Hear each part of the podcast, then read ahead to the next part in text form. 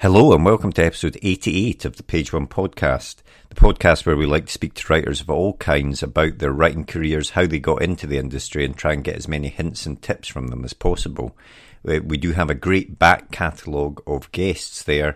Even this season, we've had people like Alan Johnson and Stuart Turton, and going further back, people like David Nicholls, Alex Garland, Sarah Pinborough.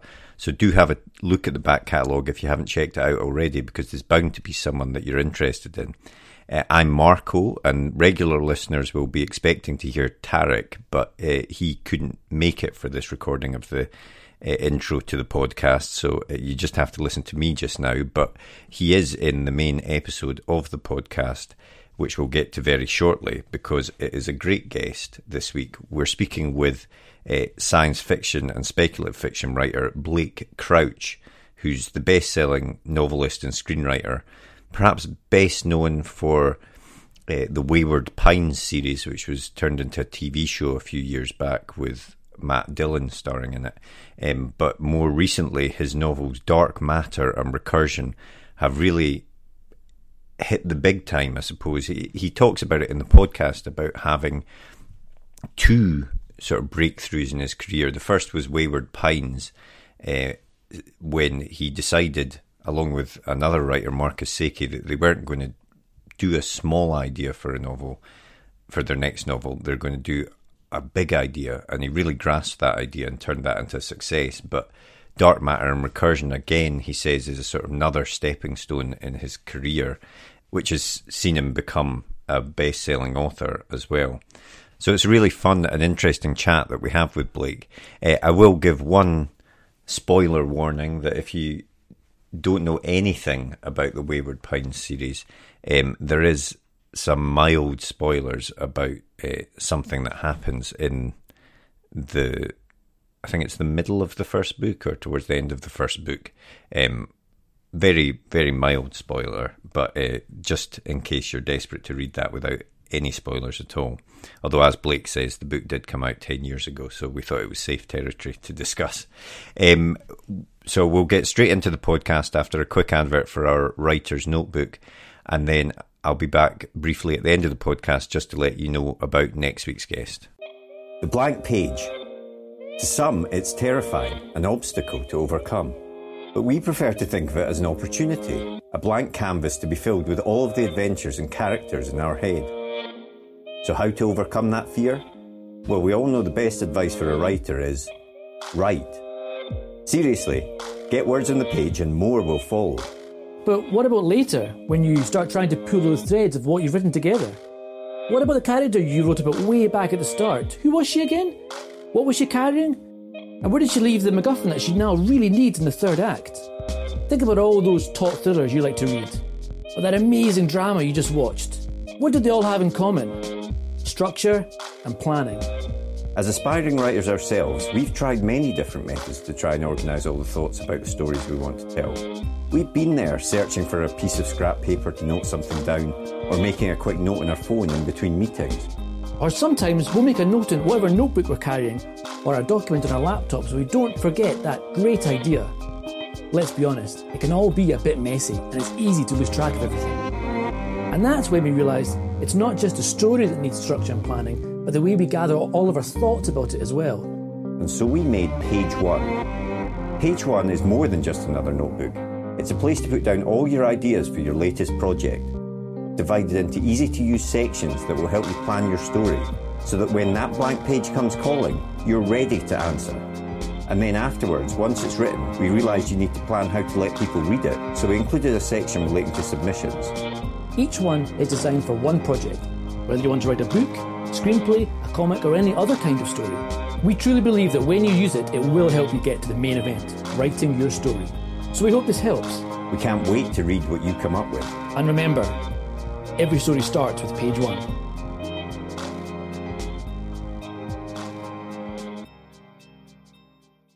Did you always want to be an author?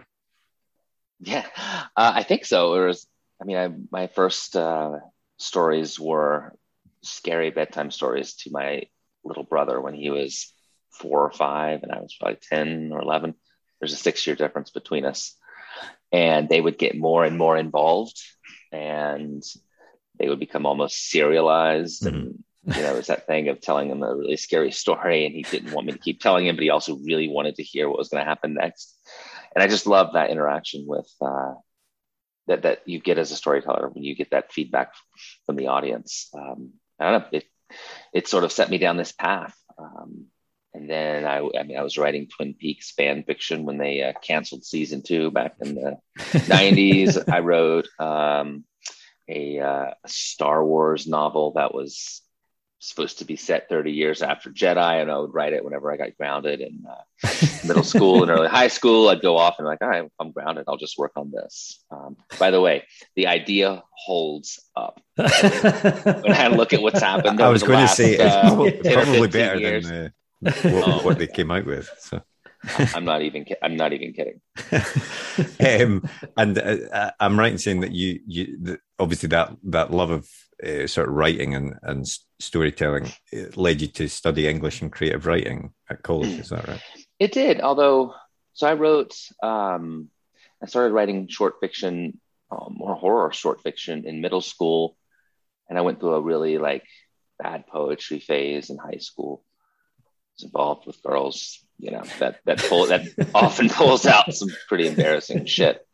Uh, and then I started writing a my first novel my senior year of high school. It would not ever be published. Um, I didn't really, at that point, like I was enjoying writing and I wanted to be published. I don't think at that point I thought that, oh, this is what I'm going to do as a career. Mm-hmm. I, I, thought I was going to be an English professor. And then I realized, oof, that's not fun.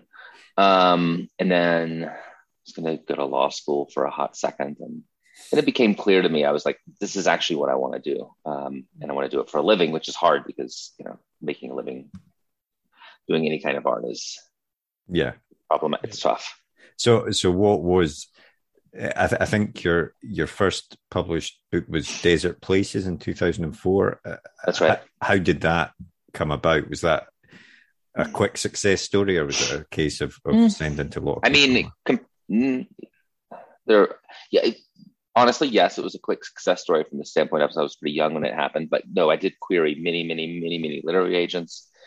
I ended up pasting the rejection letters because back in the late 90s, early 2000s, they actually would send off an, uh, a stamped addressed self envelope, yeah. self addressed stamped envelope, and, and they would send back their letters to you. It wasn't the email thing. So I would start pasting them up on the walls in my bedroom. And I literally had covered one entire wall. I was like, this is not going well. Um, but then I got a, I got an agent and she, uh, I had gotten her interest on my first novel, but she was like, this isn't quite ready yet. So then I wrote Desert Places during my college years. I did an independent study with a great professor of mine in the creative writing department. We edited the book for an independent study and then I sold it, I think, the first year out of school. Nice. And for, for folk out there who are going through that same kind of process now, trying to find an agent, what what tips have you got? You know, what was it just a case of just keep at it? You know, I I don't know anymore. I, I mean, I'm sure it's very different now than it used to be. Um, I think I heard Dennis Lehane say something when I was at a uh, a reading he was doing for Shutter Island back in 2003, and, he, and someone had asked him this, and he's he said, you know, I just wrote this thing on my uh, a sticky on my laptop, and it's just no one cares, and that is really, really true. No one cares. You have to like make them care. You have to mm-hmm. write something that's yeah. so undeniable that snaps them out of, um, you know, all of the garbage that they're being inundated with and with constantly, and and and make them see something, and that's very, very hard to do. I mean, great stuff. I I do think that great stuff eventually finds a home. I, I truly believe that. I don't think there's not a conspiracy out there to stop great storytelling to you know from uh, getting to the market. I just think people have to have expectations. Like if you're writing a super niche, you know, hard boiled noir thing, it might be the most genius thing in the world, but like that's a tough sell right now. Um, you know, you've got to you got to find how how you break through the wall of all of this um, apathy out there. But good stuff I mean, uh, yeah, I, I think obviously if if the writing's good and the story's good, then I agree. Probably ultimately it will sell. But I think I suppose the the difficulty is, especially if you're starting out, is that you do have to kind of accept that you are going to get a wall full of rejection later. Mm-hmm. You know, yes, you, you have to mean so, rejections, mean yeah, rejections yeah. too. So there's the, there's this guy, um, he's dead now, who worked or was the publisher for a place called Fjord Press, and I didn't realize this at the time. He went on to become the guy who um, translated "Girl with the Dragon Tattoo" books to right. into the into English. Um, anyway, I sent him my very first novel, which was pretentiously called Down from the Sleeping Trees, and it was 210,000 words, single spaced. And his he just scribbled in red ink on my query letter, too fucking long. like, you might want to vary your expletives a tad. Um, yeah, you're gonna get that kind of stuff. and I, uh, I, I read an interview with you. and You talked about your writing style, and and and I, I wonder if you've taken that on board then, because you talk about how you have a lot of white space now in your mm-hmm. books, a lot of sparse, you know, keep it simple, tell the reader as little as possible. And is that a style that you kind of consciously strive for, or is it something you kind of came yeah. naturally? It's an interesting question. Um, it's definitely a style that I started gravitating more towards, I would say, um, after my first couple of novels were published you know, I think there's a tendency when you're starting out, like you want to just like throw it all out there and write the most beautiful things possible. I, I think like the most beautiful thing is white space. Um, I I have such a hard time, especially with fiction these days. I find so much of it is so overwritten. Like nothing, like the actual amount of plot that happens in a lot of books that I read, like you, it's not enough for a book but we're it's like we've kind of veered into this place in contemporary commercial writing where it's all about you know we're living in the character's head and we're having to be exposed to like so much of their thoughts. And i that, that's a big thing in ya young adult fiction which i think actually makes sense. That is the point of young adult fiction is you know putting you know the audience inside that character's head and letting them ramble and think, you know, ad nauseum through every little thing they're doing. I just hate that. I I want like a ton of stuff to happen in my books. And it's not that I don't want that interior reflection, but when I when I do like come in on it, I want it to be I want it to be devastating and I want it to be um additive to the plot, not just taking up space. I just feel like lately so much is just about taking up space, taking up space. And the hardest thing is actually to come up with a story um, that is endlessly surprising and inevitable. And I think, I don't know, I just see a tendency towards putting that aside and just living with characters and, and overwriting. Um, and it's something I've noticed in the late, you know, first decade of the 2000s. And I made a shift and, and writing short fiction kind of helped me do it because I was able to start experimenting with this style and and I and I just found a lot of energy from it. I found you know it's like I don't know if I would call it minimalism. Um, I would call it I don't know. I would call it respecting the reader's time. I want the pages to fly. Yeah, and I think I think your books definitely do that, and I think it it, it goes back to that sort of um, that writing adage, which is normally applied to screenplays, I think, which is you know show don't tell kind of a thing. And I, th- I think your books are very fast paced, and you do get a sense of the characters a lot. But um, like you say, you're never you're never like just rumin you're never in a character's head just ruminating with them and seeing what's happening. Um, so which I think helps with the pacing of the story as well, obviously.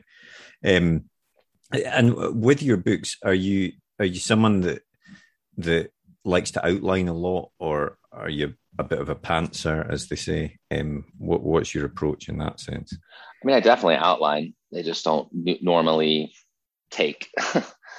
um, I, what, so what I'll do is if I have a, a very general idea, like I mean, just impressions of ideas. I have journals, and I'll start taking notes on on ideas and just like scribbling down I character thoughts, character sketches, plot notions. Honestly, just atmosphere. Like mm-hmm. it's like I, Stephen King once said, like it, writing is kind of about unearthing a fossil that already exists.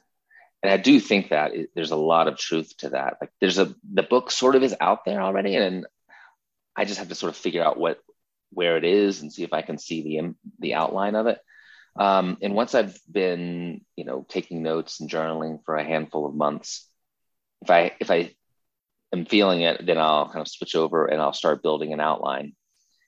Uh, and, and and it's one of the things that I think is is actually great about the screenwriting business is it is it actually taught me how to plot books because they don't a lot you know writer novelists think about story very very differently than screenwriters think about story.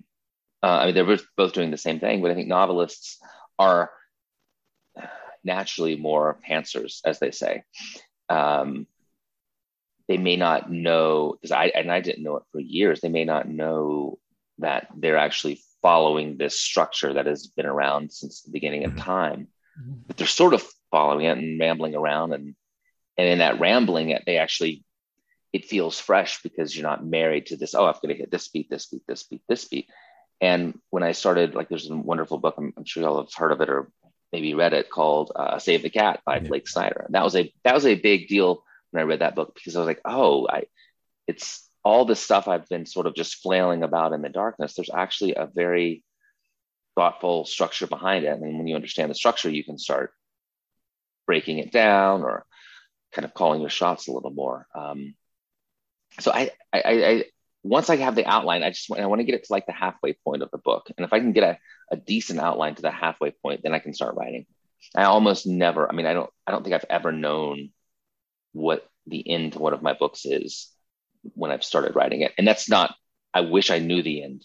I mean, believe me, I wish I knew the end. I've always, I have rewritten the third act of my last three books, like literally just tossed the pages away and rewritten the third act because I don't, what I think it is when I'm writing the outline, you kind of hold on to that because, you know, this is what you've said you're yeah. going to do. And it's hard to like actually realize and admit to yourself that's not going to work. You have to come up with something different and, and better. Um, I don't know. and that, that's quite surprising though, because your books, you know, there are there are there are books that that you read that are you know, very engrossing get you there, but the ending can be a bit of a damp squib. But I think your books are very rounded and do have a good climax. So it's interesting that you don't have that in your head when mm-hmm. you sit down to start writing. Is that always the case? Unfortunately, tragically, yes. Um, I and I don't know why. I think it has to do with from because books really like my books. I, I what I've I think I, have realized lately is that um, it really isn't about necessarily knowing what the plot is, like what that runny, jumpy, shooty shit is at the third act. It's really about understanding where thematically mm-hmm. the book is landing. Um, and if it's not, if the, if if you're not like landing thematically in that space that you need to be landing in, then no um, nothing you do in the third act is going to work because it, it's going to feel like a, a lie. So what I've what I've just kind of given myself permission to do is like if, if this isn't working, I am going to throw it away and redo it. Because I found out, I, you know, I was a very unsuccessful novelist for a long, long time and wrote a lot of books. And I just realized like it is so much more valuable to publish one like great book than 25 good books. Like that one great book changes your life. It changes your career.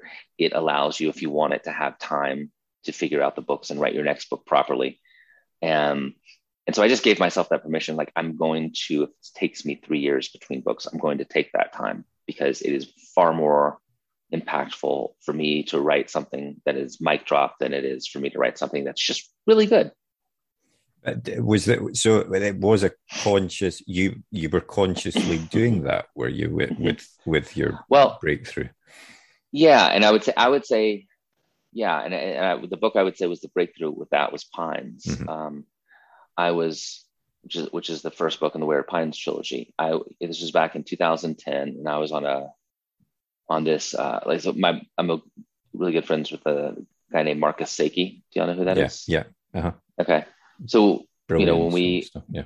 Exactly. So when we start gearing up to write a new book often and and if we're lucky enough that we're both sort of in that inception moment at the same time we'll try to get together. And so we did this in 2010 and we we were at similar he was actually much at a much higher place in his career than i was at that point but we were both sort of writing what we kind of realized on this trip over drinks and stuff uh, was small books and we just kind of made this pact um, uh, on, in this uh, on this kind of backpacking trip like no more small books no more small ideas. Like by the way if we want to write a tiny idea like in the future that's fine but like let's let's actually take a big swing at a mm-hmm. very big idea. And i think the fear is like oh a big idea sounds stupid. And you know when i started thinking about pines it's like well that's a crazy idea. That's dumb.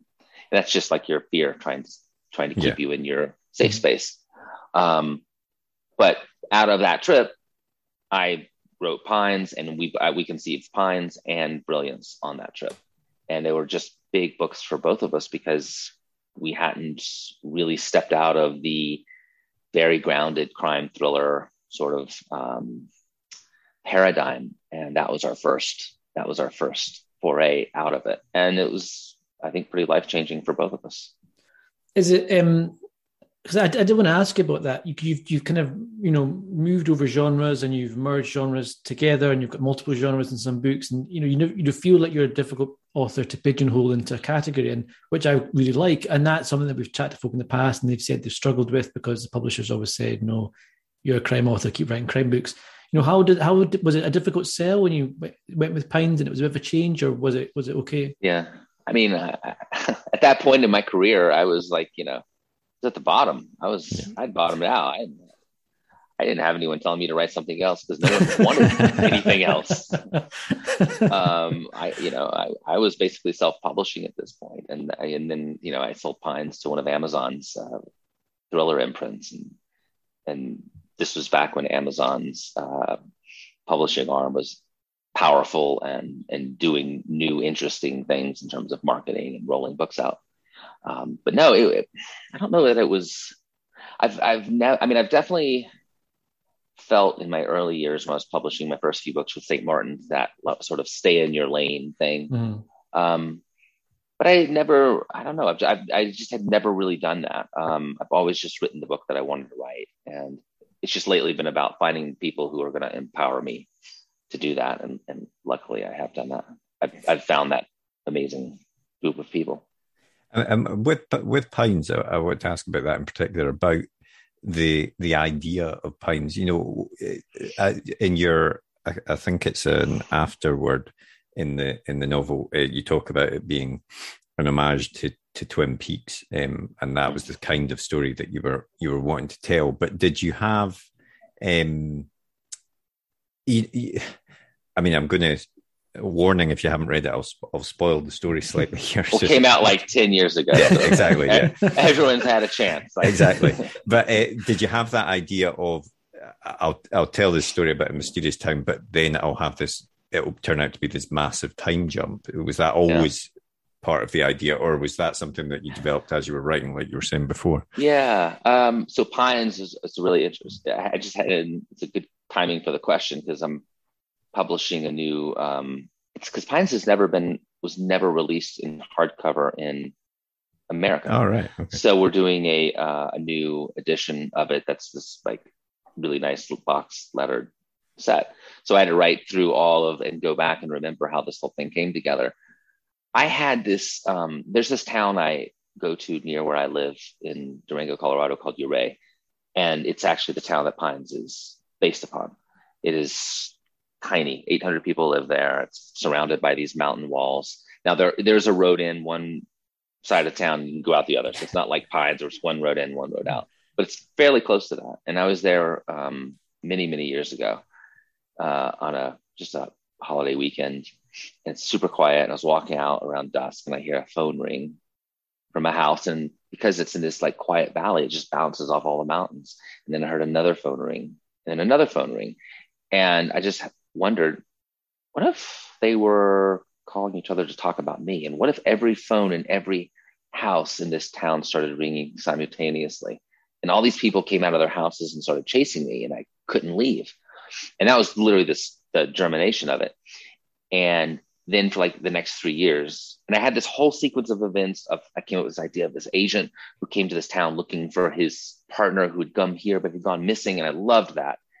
Um, and I had like a good, I would say half the mid. I had like 200 pages sort of outlined for all of this really interesting things that were happening, and and I really loved the sequence of events. It felt new and fresh, but I had no idea why anyone was doing the things they were doing. I know why the townspeople wanted to kill him. I know why he couldn't leave this town. I had no idea. Um, and I just spent a long, long time trying to whittle away at it. And this was one of the instances where I was smart enough to to not start writing yet because yeah. I was like, I can't actually start writing this book until I figure out what it is. And then I remember one day I was just sitting around in my journal and and um, you know, kind of beating my head against the wall. And I just had this idea, oh, what if this is the last town on earth? What if there's nothing else out there? And then I started thinking, all right, how would that work? I started doing a little research into like flash evolution and suspended animation. And, and then the thing, all the pieces just started falling into place. Mm. And I wanted to write a, um, I, what I thought it was going to be was a graphic novel. I really, I, I kind of thought my novel career was toast at this point. Uh, and I started talking to a guy named Will Dennis at Vertigo, which is DC, and and we started kind of developing the idea. We are going to do a maxi series, and we even started sort of breaking down these um, these episodes. And at this point in time, it was called Psychosis. Um, right. Brian Azzarello, like, do you know who that is? Yeah, yeah, yeah, yeah. He actually suggested, why don't you call it Pines? I was like, genius. Um, and then he couldn't get the money to buy it. Uh, he couldn't get uh, he couldn't get his bosses to to take the risk. It was a you know it's it's new IP. It's uh, it's not based on pre-existing characters. Yeah. So I was like, fuck it, let's just try to write this as a novel. Um, mm-hmm. But I had it all worked out at that point. And does the does the process uh, of of Four Pines and you know, given that it had been in your head in some way for so long, and also what you were saying earlier about outlining uh, mm-hmm. at least the start of a novel. Once you actually sit down to actually do the writing, is it is it quite a quick process when you actually get to that stage of it? No, it's not. It's a slow, terrible process. like, uh, so for, and I don't want to talk too much about it, but I'll talk about my process for the book I'm yeah. uh, about to finish. Um, I had the idea of it. I've had the general idea of wanting to do something in this with this kind of science for a long time and I would so two years more than two years ago, I would say la yeah maybe two years ago, started writing it, and I wrote from September. To, I outlined did kind of what I just explained, and I and I outlined it, and I wrote seventy thousand words. Which, by the way, Pines is seventy thousand words. My mm. my novels these days come in around ninety, and I was the seventy thousand word mark um, in the in July of 2020, and I just realized I don't have it. I'm 70,000 words in. I, I, don't, I don't even know if this is the midpoint. Um, there was a lot about it I liked, but in terms of just that, the propulsive, like this is what this book is about, I, I didn't know. So I put it aside and debated doing something either completely new or trying to reshape it. And I decided there was enough here and I'm, I just, I need to, I need to see this idea through. So I start, I blank paged it and then started writing in set la- a year ago, a little over a year ago, a new draft of it. Same characters, or some of the same characters, some of the same backstory, definitely the same kind of science, but a completely new way into it. And I finished it in June, sent it to my editor. We both agreed the third act was complete garbage throughout 35,000 words of that. Um, and then I wrote basically started, you know, then I started doing my edits for the first two thirds, and then in the last in this August I went away, and I basically between August and now have written the new third act, which I'm polishing now. So that is honestly what my process looks like. It's just messy. It's a lot of starts and stops. It, towards the uh, most of it happens at the end, and the last few like layers of you know drafts six and seven is where I think the book's really the book like really really starts to coalesce into something. Is that the bit? So, uh, are you someone? It sounds like you're someone then that enjoys the the redrafting more than the initial. No, I mean, I would honestly love to write it brilliantly the first time right, and move yeah. on with my life. Yeah, that's what yeah, I would love to do. Uh, that's just isn't the way it tends to go. Um, the characters just, you know, it's like uh, there's a shallowness, I would say, to my first five drafts. It's like it's like the the general plot movements are mm-hmm. there. The characters are are still like sharpening into focus. The theme is still getting worked out. Um, the science is still getting uh, sorted. And yeah, it, I don't know. I, I, I, would love to find a way not to have to. I would love this not to be my process, yeah, but I think, uh, but every I don't know. It's like every book, and that's I think what's really really hard about writing is every every book is like you sort of have to figure out how to write that book. It's not like mm-hmm. I can take what I did with dark matter and recursion and apply it to this. There, there are rules, of course, but like each book has to tell you how to write it. Um, at least yeah. that's my been my experience. You know, is that the same when you're writing uh, a, a, new standalone as opposed to uh, a continuation of an existing mm-hmm. story, like with the Wayward Pines? Mm-hmm.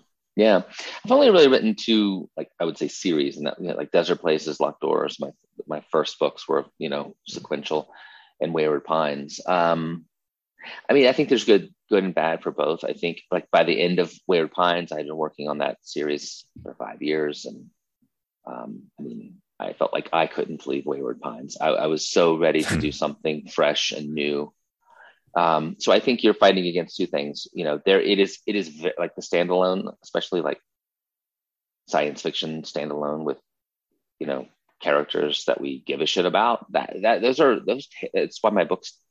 It's three years between books. It, it just takes a lot of time to figure out the science, to figure out the characters, to figure the way in, to figure out how what's the, like the equation to make all of this work and and move by seamlessly. Uh, it just takes time. Yeah. Um, and I think, um, I mean, I I read. I know you just said that Pines was your kind of your breakout book, and I'm sure I read. I think it was an interview with you I read online that you said Dark Matter you kind of thought as your as your breakout book, and and I did wonder what whether creatively Dark... well creatively Pines was I think because it was like all of the things like I'd written a book before that, which I loved, which I think was the first step towards this, which is called Run, which is was a self-published novel, a horror, a horror, a speculative horror thriller novel, which I still love, but not, but in very imperfect. Pines kind of came together in a lot of ways creatively and was successful, but it was successful sort of on the Amazon ecos- ecosystem. Yeah. Mm-hmm. Dark Matter was a major publisher in hardcover, so it, it just I, I, think creatively all the everything came together and also commercially in terms of the book selling and and people finding it it came together with dark matter so yeah uh, yes different la- levels of of breakout i would say or breakthrough why, why do you think dark matter clicked with so many people because for me that is definitely i mean i knew you from pines but then dark matter that was the one that i was seeing everywhere you know that was on it was all the mm-hmm social media and it, everyone was talking about it in, in, a much bigger way than I thought they ever had been about the Pine stuff. And why why do you think Dark Matter really clicked, got through the zeitgeist a little bit? Mm. Partly, partly because I had a massive hardcover publisher behind it who got it out everywhere, but also I think I was I was choosing to be um, to re- sort of I wasn't afraid to put more of myself and my fears and my thoughts and things into the main character and let that actually permeate the book. Whereas Pine, you know, there's some of that, you know, we can't help but put ourselves and our neuroses and things in, in everything mm-hmm. we write, whether we intend to or not. That was the first time I was like, I'm I'm not even gonna try to hide any of this stuff. I just want to put everything I'm feeling at 35, 36 years old into this thing and just leave it all on the field emotionally.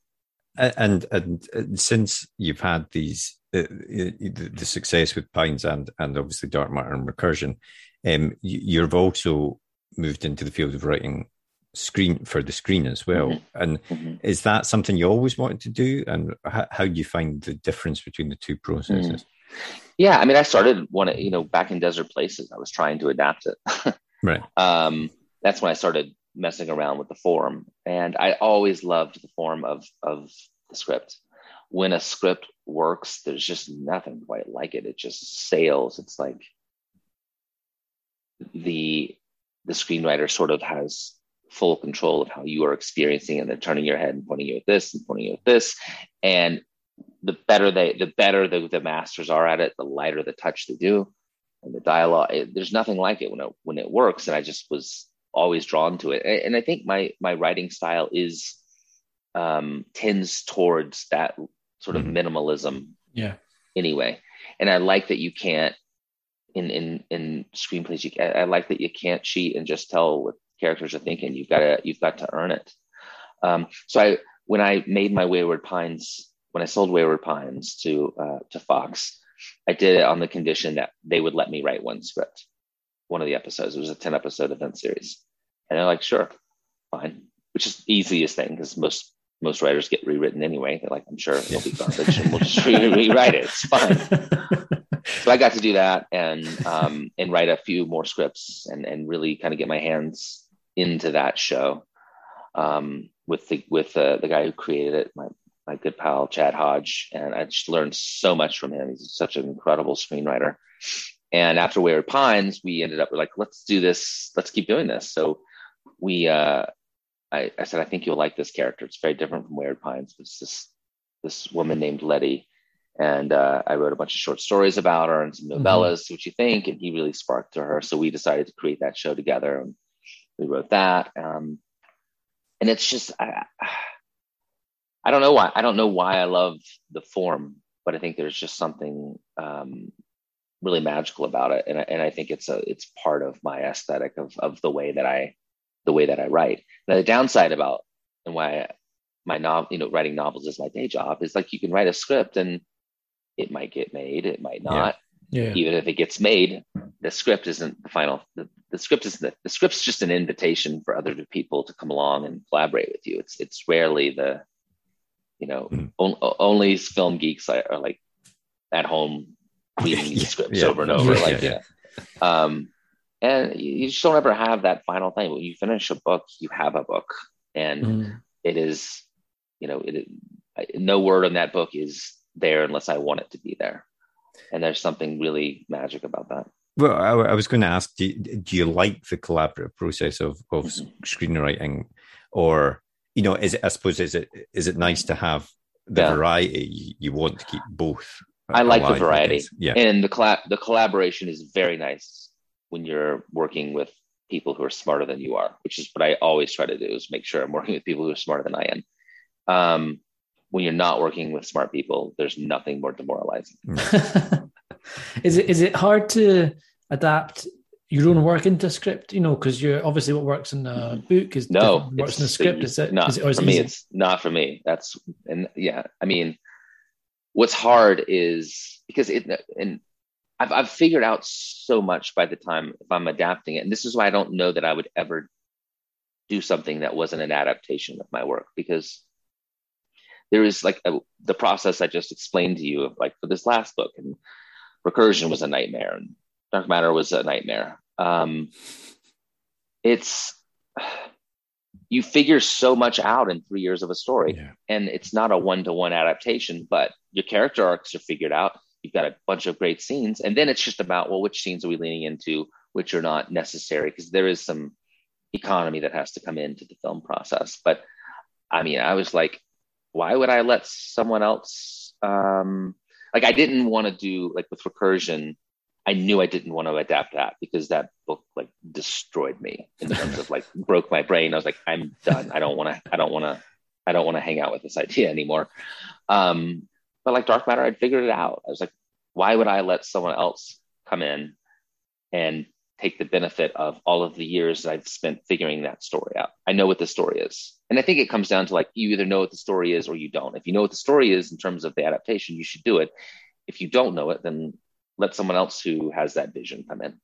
And, and what's what's the what stages Dark Matter at in terms of the adaptation? Um, not a whole lot I can say about it because nothing has really been Right. officially announced. But um, we are, uh, you know, we're writing scripts and uh, hoping to have some pretty cool announcements shortly. Excellent. Nice. And recursion, you just mentioned there that you're not writing the Mhm. screenplay for that. And, and am I right in saying that's been adapted into a series and a movie? Is that are they linked or is it are they separate? I, you know, I don't know what they're in. I don't. I don't know what the final um, format of that's going to be. If it's going to be a film and then a show, or if it's just going to be straight TV series. Um, you know, they're figuring it out. I'm not very. I'm not really in that process. They're they're they're writing it and uh, trying to get that going. So um, I'll find out when uh, you know there's real news. I guess to be Cool. Is, there's, shared. you know, is it Shonda Rhimes and Matt Reeves doing it? Big names at that. It you know, that must be It quite is. exciting to see see big names like that get involved in loving your work so much and taking it forward. it's it's really it's really cool because um you know they they are both uh have powerful uh connections over at netflix and I, and I think it's just kind of the perfect place for for recursion it needs it needs some out of the box thinking to um to pull that book off Yeah, I suppose that's the good thing about streaming services now is that they, do take risks in ways that like network TVs never used to back in the day. Yeah. They do experimental stuff and they know there's enough there's an audience that will watch it type thing. Well, yeah, exactly. Um, and like I, I can, I can make something.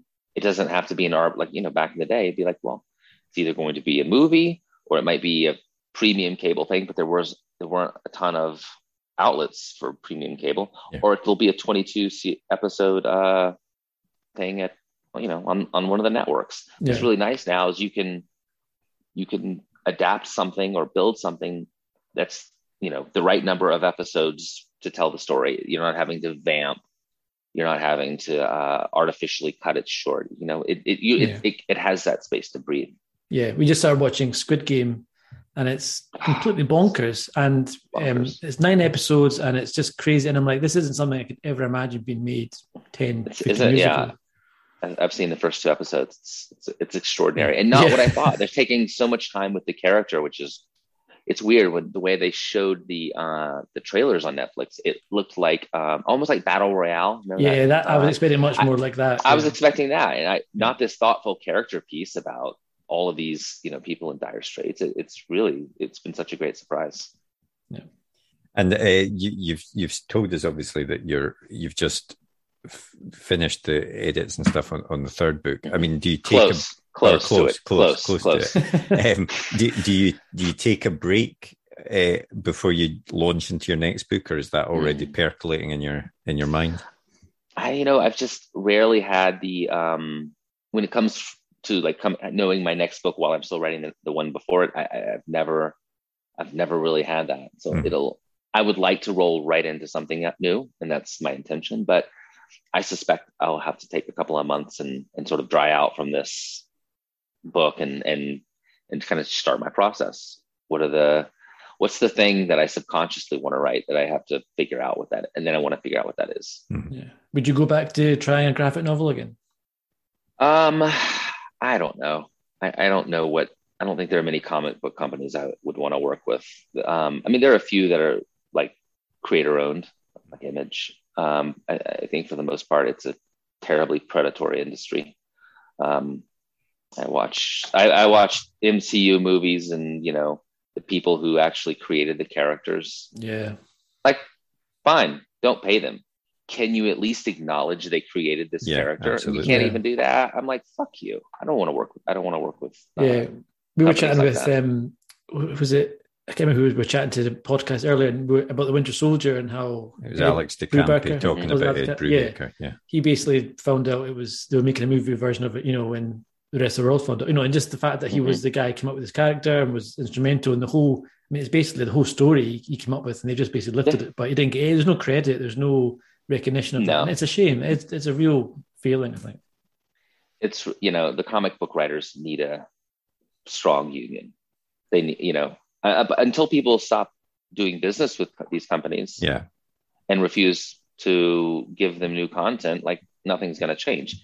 These no, no one change does anything without a gun to their head. Like they just won't. So unless they decide to make it hurt, you know, I don't think anything's going to change. Yeah. I mean, it's, I I see actually quite a lot of the, the bigger ones are now.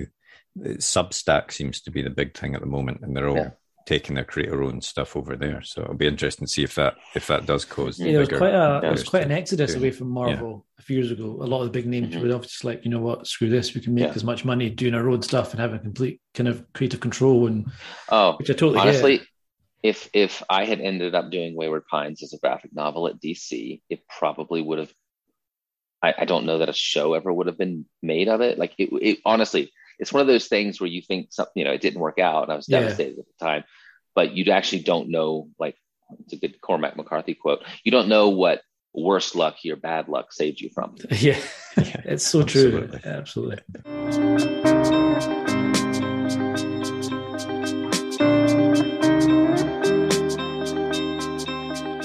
What was the last book that you read? What was the last book that I read? Um, I usually have like five things kind of going at once. Um, I just finished a little while ago Project Hail Mary by uh, Oh, yeah. Andy Weir, and Yeah. extraordinary. Have you guys read it? Yeah, I listened to the audiobook version of it. It was excellent. Which- oh, it's fantastic. It was. Yeah. Um, I liked it more than The Martian. I loved the. Uh, well, I don't want to spoil anything, but you know, Yeah, I've not read it when you yet. find Yeah, no, when you uh, yeah, wait wait till you meet Rocky. It's fantastic. Yeah, yeah. I thought Um, um the because Artemis, I wasn't massively keen on Artemis, but I thought this was like a right back up Mhm. there for me. I, Yeah. I, I really loved it. Yeah, Um, actually, since that, I, the one I most recently that on the fiction on nonfiction, I recently finished a book called The Sixth Extinction, um, which is the exactly what it sounds like. It's heartbreaking, but it's just about the actual uh, extinction event we're going through right now. Yeah, absolutely. we're going to lose a million species. We're going to lose a million species because you know, human humans suck. yeah, as they prove every day, sadly. But Exactly. Um, what about the last film that you watched? Hmm. I took my kids uh, to see Venom 2. Uh, Nice. last Is it weekend. good? It's a lot of fun. It's a blast.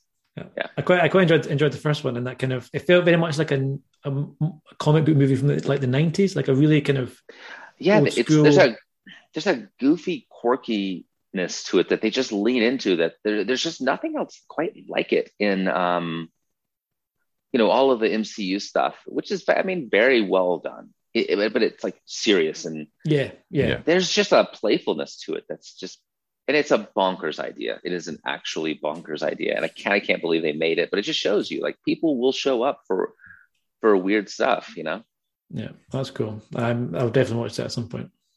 A- and uh, what was the last TV show that you watched or are watching?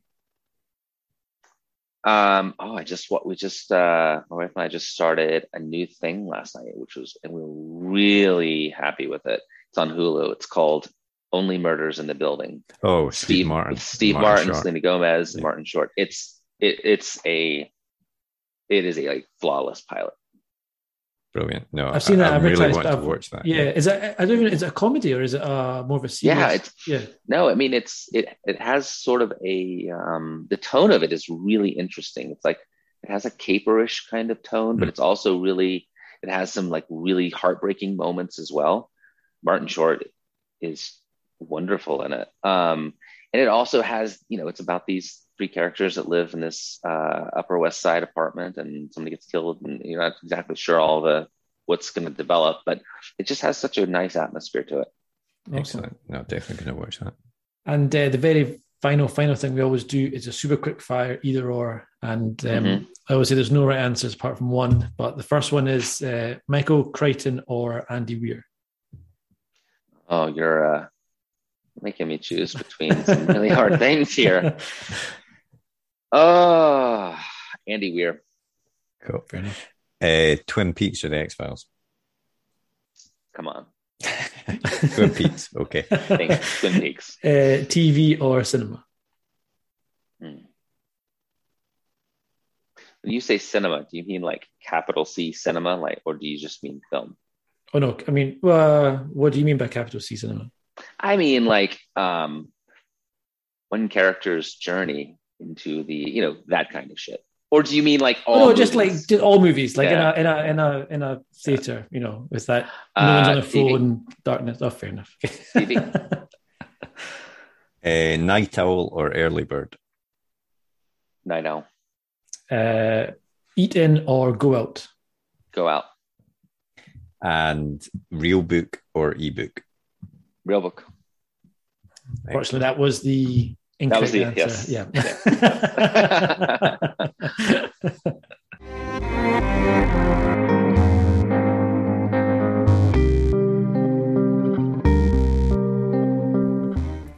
Well, thanks very much to Blake for coming on to the podcast. I really enjoyed chatting with him, and I know Tarek did as well. So uh, I hope that you enjoyed listening to him. Uh, one thing that he mentioned there, which I would be intrigued to see, is his idea for a Star Wars novel or film. I think his take on something like that would be really interesting. Uh, so hopefully that could get developed in some way. That would be brilliant. But thanks again to Blake for coming on.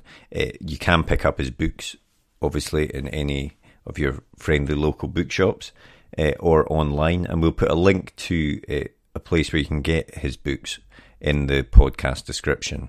Next week, we've got another great guest in the form of Dominic Nolan, the crime writer whose uh, previous books, Past Life and After Dark, star his detective with amnesia, uh, Abigail Boone, and received rave reviews.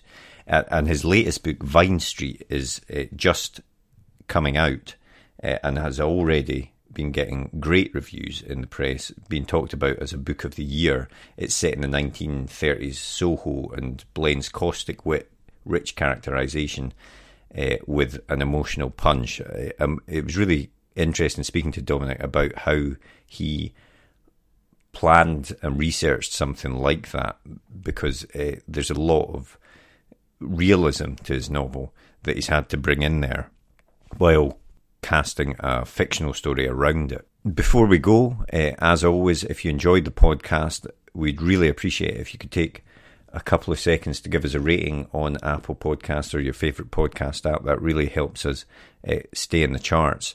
And uh, if you want to get in touch, you can tweet us at write underscore gear or email us at podcast at writegear.co.uk. But otherwise, have a great week and we'll see you next episode.